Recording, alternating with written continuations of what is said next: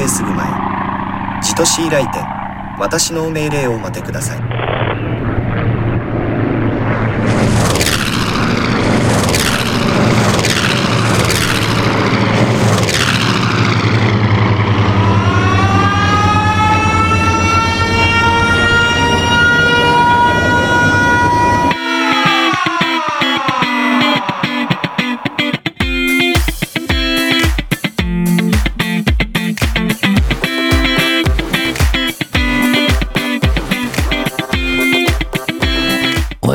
Sunny beaches of South Florida. Hello there. Welcome to the internationally loved true storytelling podcast, Family History Drama. Did you know that true stories well told can inspire, caution, entertain, and even instruct? If you can make history personal, you can make it actionable. Sit back and enjoy another family history story that is almost too true to be believed on the Family History Drama Podcast.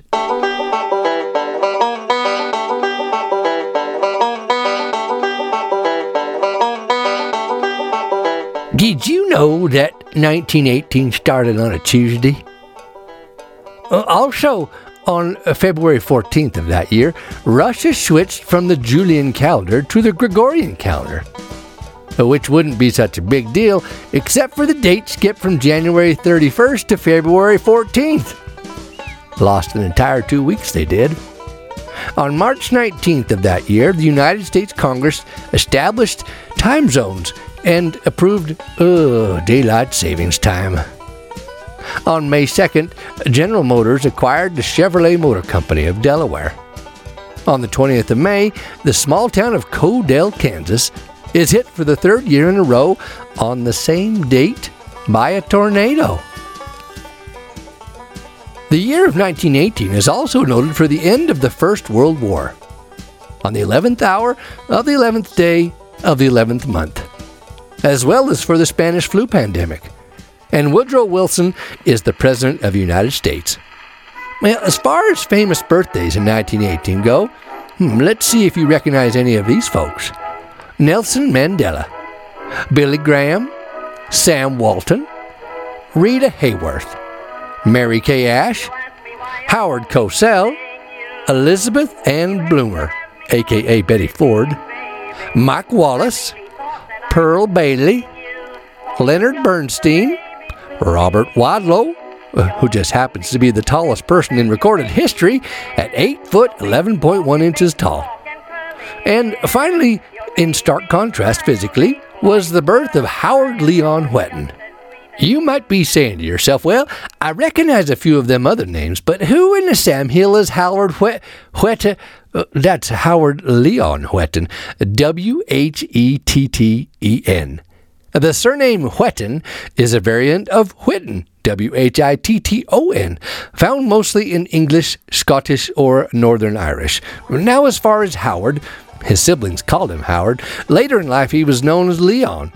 Either way, he was pretty unassuming. In stature as well as in personality, probably got both them from his father Warren. Uh, Howard was not listed in any movie credits during his life. He had no number one albums. He was never on network television. He didn't even start a famous chain of retail stores. Nope, none of them. Rather, Howard was a son, a husband, father, rancher, farmer, logger, teacher, scoutmaster, forest ranger, and soldier.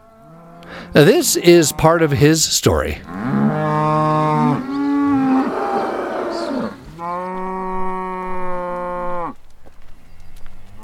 In 1918, Warren Ernest Whetten and his wife Adelaide Martineau got a job working on a dairy farm near Tucson, Arizona, for Uncle Roan Stocks.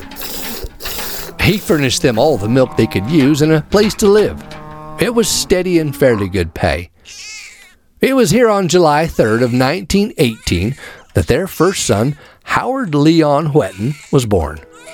His father, Warren, loved playing piano and sang with a beautiful tenor voice. He worked on road construction, and Adelaide cooked for the road gang.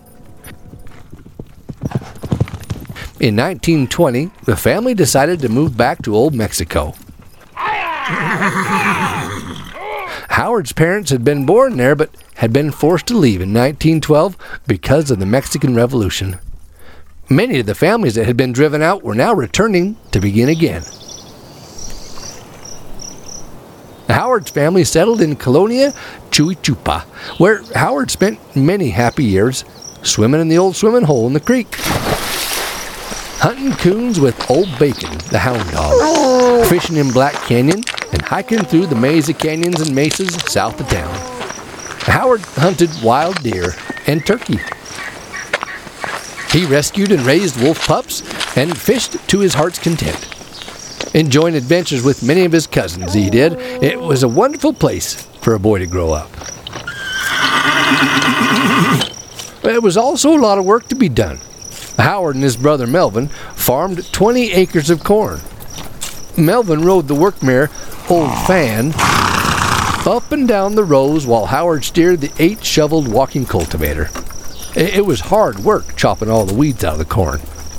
Howard often helped his dad on the freight wagon, hauling lumber to Chico, 16 miles through the mountains. Sometimes they'd bring back a load of goods for the town store.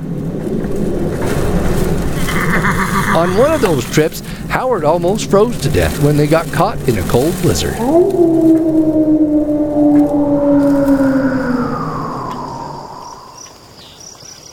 Howard learned to ride horses almost as soon as he learned to walk. He spent many happy hours punching cows at Mr. Webb's ranch.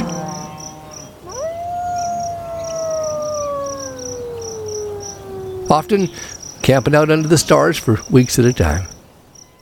Life was rough for a family of nine, and they often had only cornbread and beans to eat.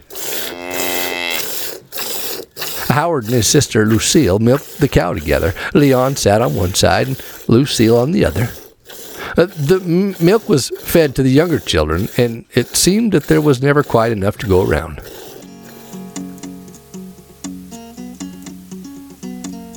Howard was 18 years old when his papa Warren Whetten packed up the family and they once again left old Mexico.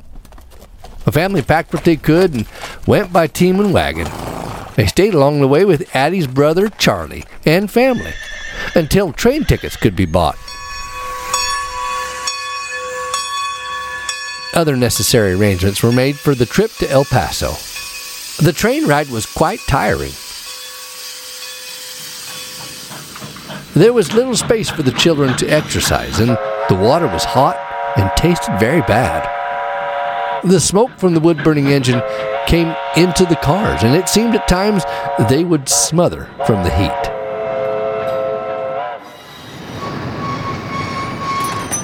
When they arrived in Ciudad Juarez, uh, Mexico, they were met by Clarence and Babe Williams and taken across the bridge into the United States. They stayed several days with them until Maynard Hassel from Blue Water came to get them in his large flatbed truck to take them the rest of the way.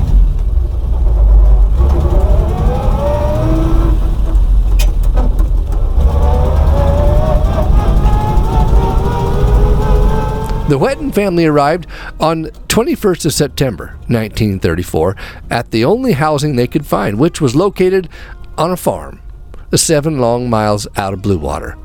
Uh, Here the family spent a very miserable cold winter.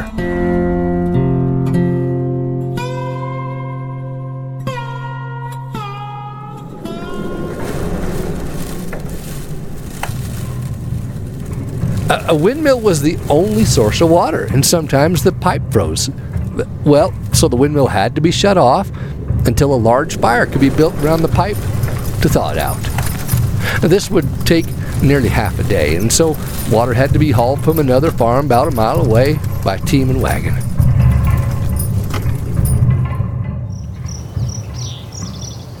Everyone was glad when spring finally arrived and the plowing and planting would begin. Warren and his family did the work on the farm. Here, Howard learned to use modern farm machinery to irrigate, harvest the crops, and to drive a car. The yield was good that season, and things looked as if they might be faring up for the Warren Whetten family. But it was not to be. When the owner reneged on the lease, Warren, who had taken his pay in produce from the farm, was unable to move his share and lost it all. So, in the dead of winter on the 1st of January 1936, the family hastily packed up and moved into Bluewater. The house they moved into was a small two roomed house owned by Cal Hakes. In fact, it was so small that the boys had to sleep outside in the cellar. They often had to shovel the snow away from the door before they could go to bed.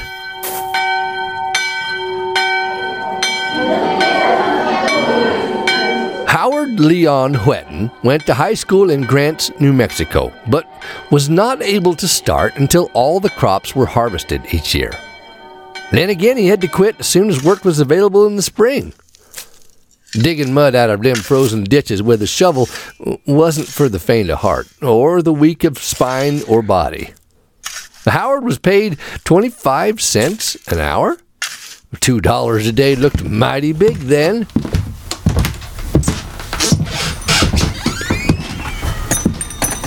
In 1936, bread was 11 cents a loaf. Milk was 47 cents a gallon. Eggs were 18 cents a dozen. Applesauce, uh, 20 cents for three cans. Potatoes, 18 cents for 10 pounds. But toilet paper was 9 cents for a two roll pack.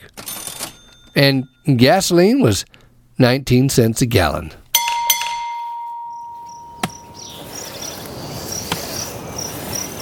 The summer of 1936 and 37 were spent on the Zuni Mountains or on Mount Taylor working on the sawmill for Maynard Hassel.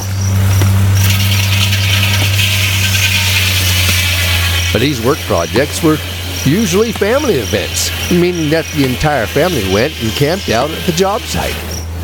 Warren's dad had done this with his family on railroad building projects in Old Mexico, and Warren continued the tradition whenever possible. This the family enjoyed very much. During the winters, when the snows were too deep for the mill to operate in the mountains, he helped some of the ranchers care for and feed their cattle. One of the ranchers he worked for was Claire Hassel. If you're wondering, yes, him and Maynard Hassel, who owns a sawmill, are brothers from another mother. It was an especially cold day during that winter of 1937 as Howard's father Warren was managing the cattle in the fields of Toltec. Well, we don't know exactly what happened. You see, he was found sitting on the back porch of one of them farms there. His head was all bloody and he was nearly frozen. Well, because of the nature of the injury, Warren doesn't remember anything about what happened or where it happened. In fact, he could never recall being in the fields that day. They brought him home, and it was several days before he could remember who he was or where he was. He kept asking his son Howard, Where's Mammy? It was several days before he regained his understanding well enough to remember where his wife was and why she was there.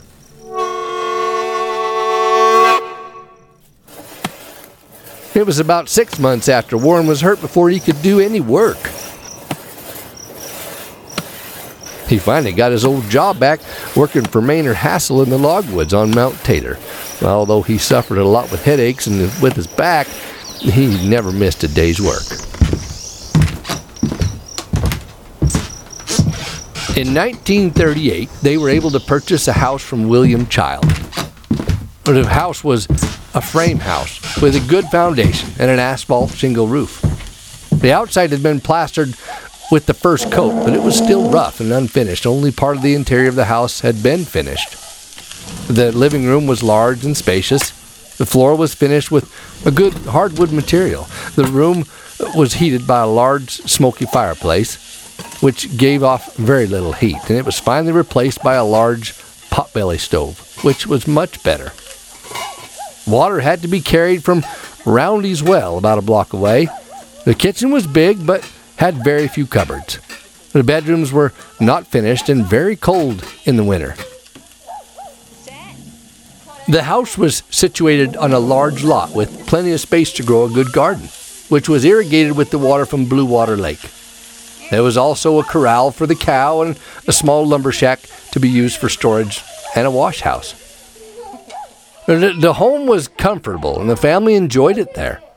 Here, the children could bring their friends, and many interesting parties were held. Many mulligan stew suppers were enjoyed. It became the gathering place for young folks of the town. It was from here that four sons and a daughter went into the services of their country. Now, Howard watched his father's resilience in effort and persistence in work, and he finally graduated from high school in 1939 at the age of 23.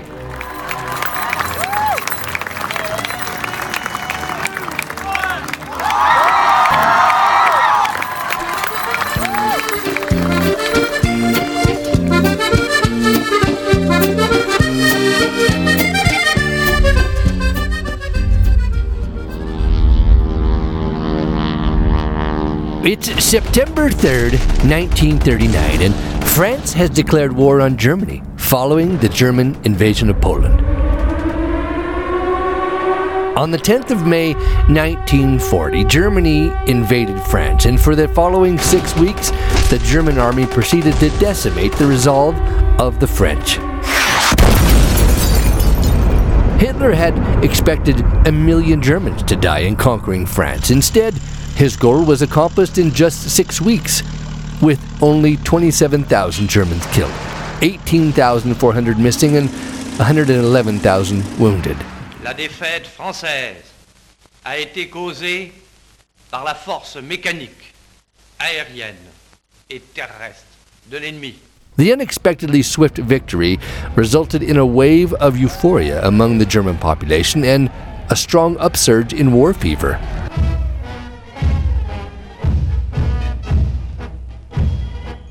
Hitler's popularity reached its peak with the celebration of the French capitulation on the 6th of July 1940.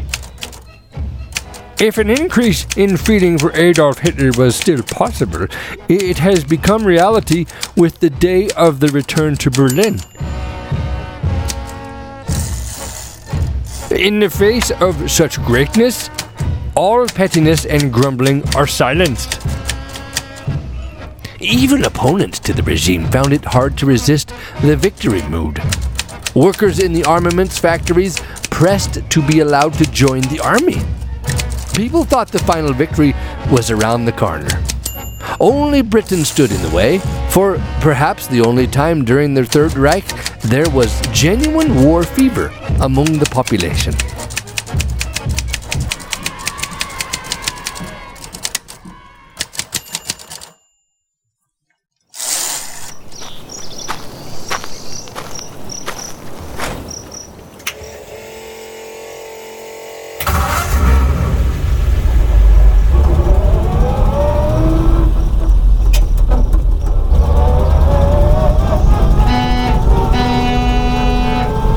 That same summer of 1940, Warren and his boys Melvin and Howard helped Maynard Hassel move his sawmill down to Jewett Gap near Quemado, New Mexico.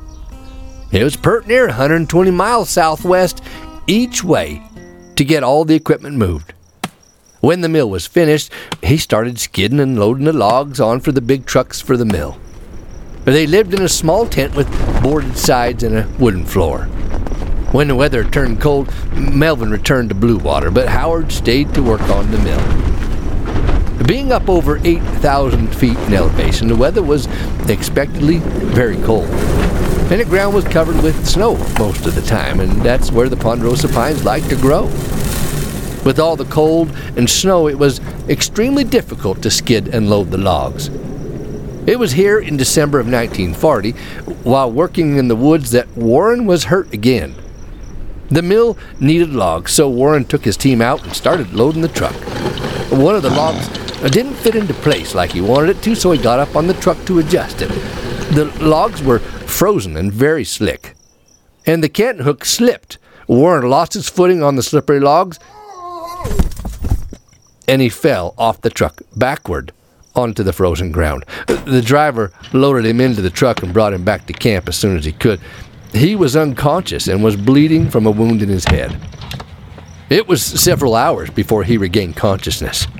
When Howard saw him, he realized he would need medical attention as soon as possible. It was late in the afternoon before Warren could be moved. They loaded him in an old Buick with wooden spoked wheels that belonged to one of the workers there. And with three other mill hands to help push the car out of the mud, they started for Grants, New Mexico, about 120 miles away.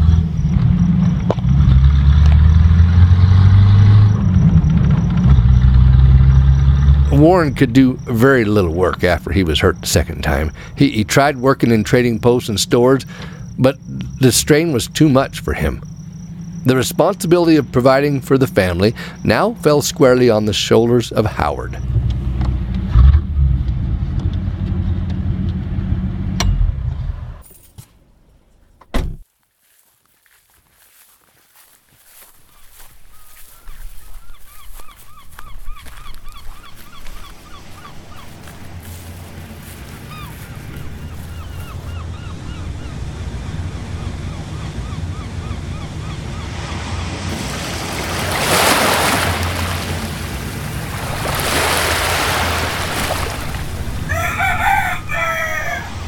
Sunday morning, December 7th, 1941. At 7:25 a.m., the sun has been up for an hour already. It's 73 degrees. The skies above Wai Momi are partly cloudy with good visibility. Church services start early, and many military personnel are attending off-base worship services, leaving the ships in the harbor momentarily understaffed.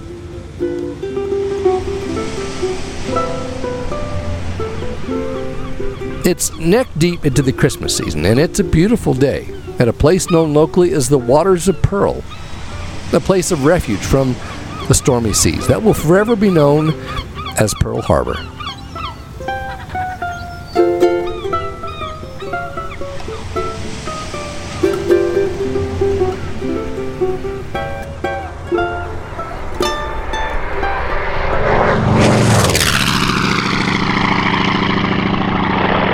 ゲット WA すぐま前。じとしいらいて、私の命令をお待てください。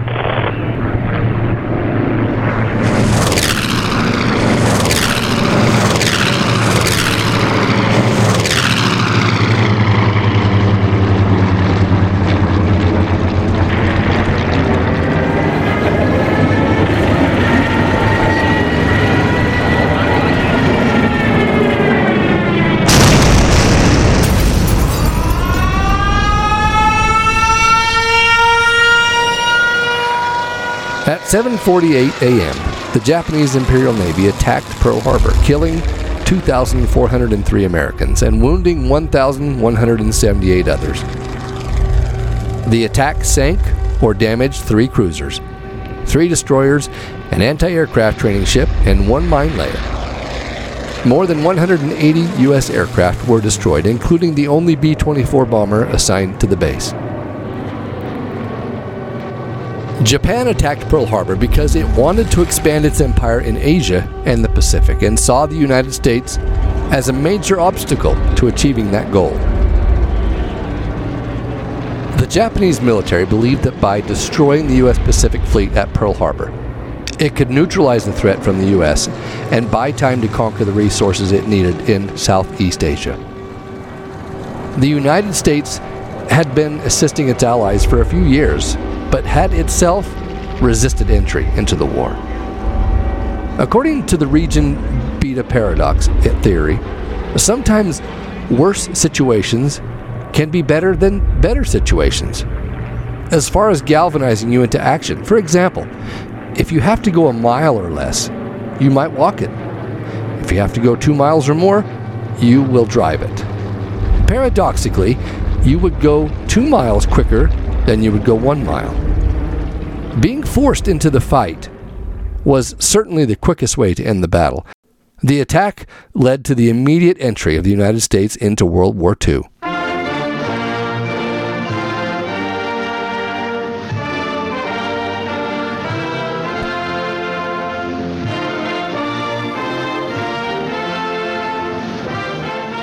Yesterday, December 7th, 1941, a date which will live in infamy.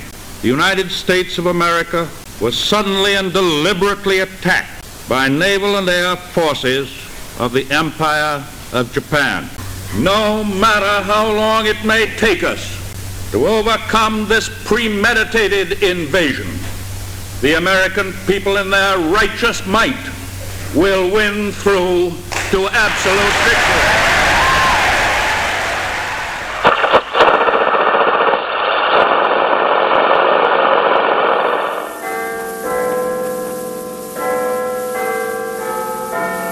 The BBC Home and Forces Programme. Before America entered the war, I knew we could not win it. But after she entered, I knew we could not lose. And in the moments and days after the attack, Admiral Yamamoto of the Japanese Imperial Navy knew that he had awakened a sleeping bear.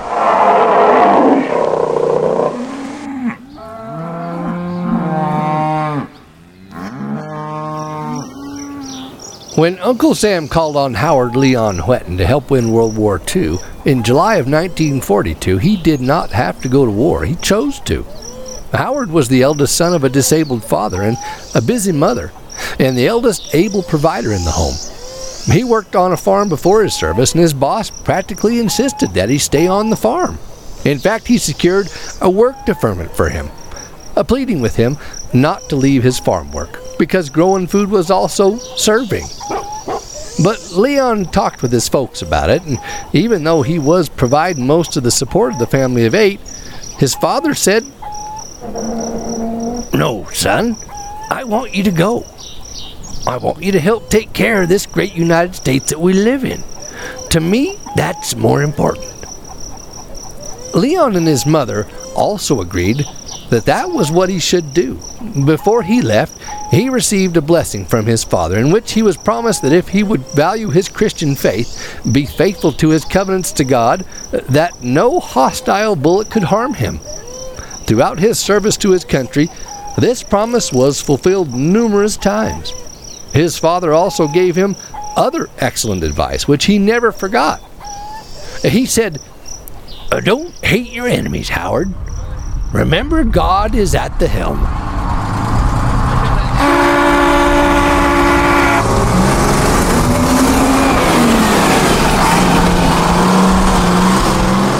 Howard went to gunnery school in Las Vegas, Nevada, radio school in Salt Lake City, Utah, and was finally sent to Tucson, Arizona, where he became an assistant radio operator.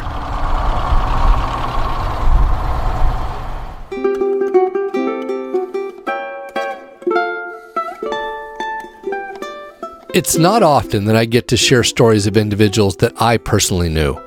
As a young boy, I got to know Howard Leon Whetten and hear snippets of his story from his own lips. I attended his funeral.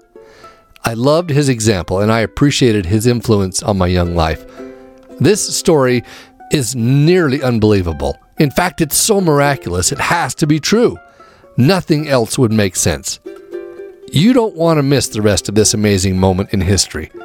Please join me in the next episode for part two of this story as Howard becomes Leon and the farm boy becomes a soldier in World War II.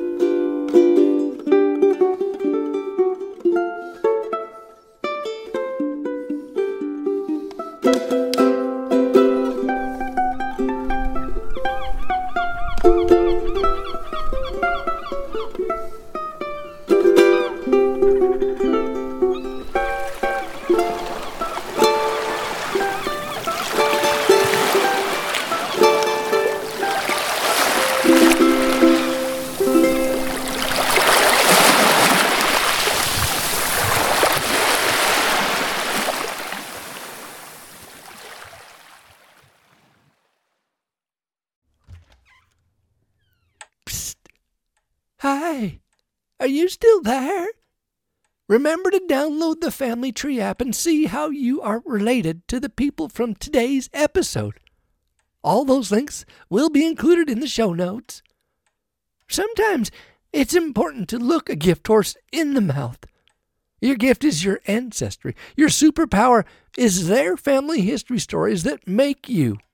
Not a one of us crawled out from under a rock, regardless of what you've been told. You have 4,094 grandparents, over 12 generations, with thousands of love stories, battles, difficulties, sadness, happiness, and expressions of hope for the future that allows you to be here today.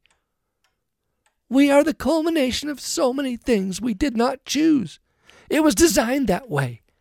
So be gentle with yourself and others. Take the time to learn yourself through your family history stories. There are innumerable tributaries flowing into the life experience that deceptively seems to be your own, but it's not. So think about that as you row, row, row your boat gently down the stream. Russell M. Nelson stated when our hearts turn to our ancestors, something changes inside us. We feel part of something greater than ourselves. I concur. Thank you for joining me on another unbelievably true adventure. Find your family history superpower and activate it. Until the next time, bye.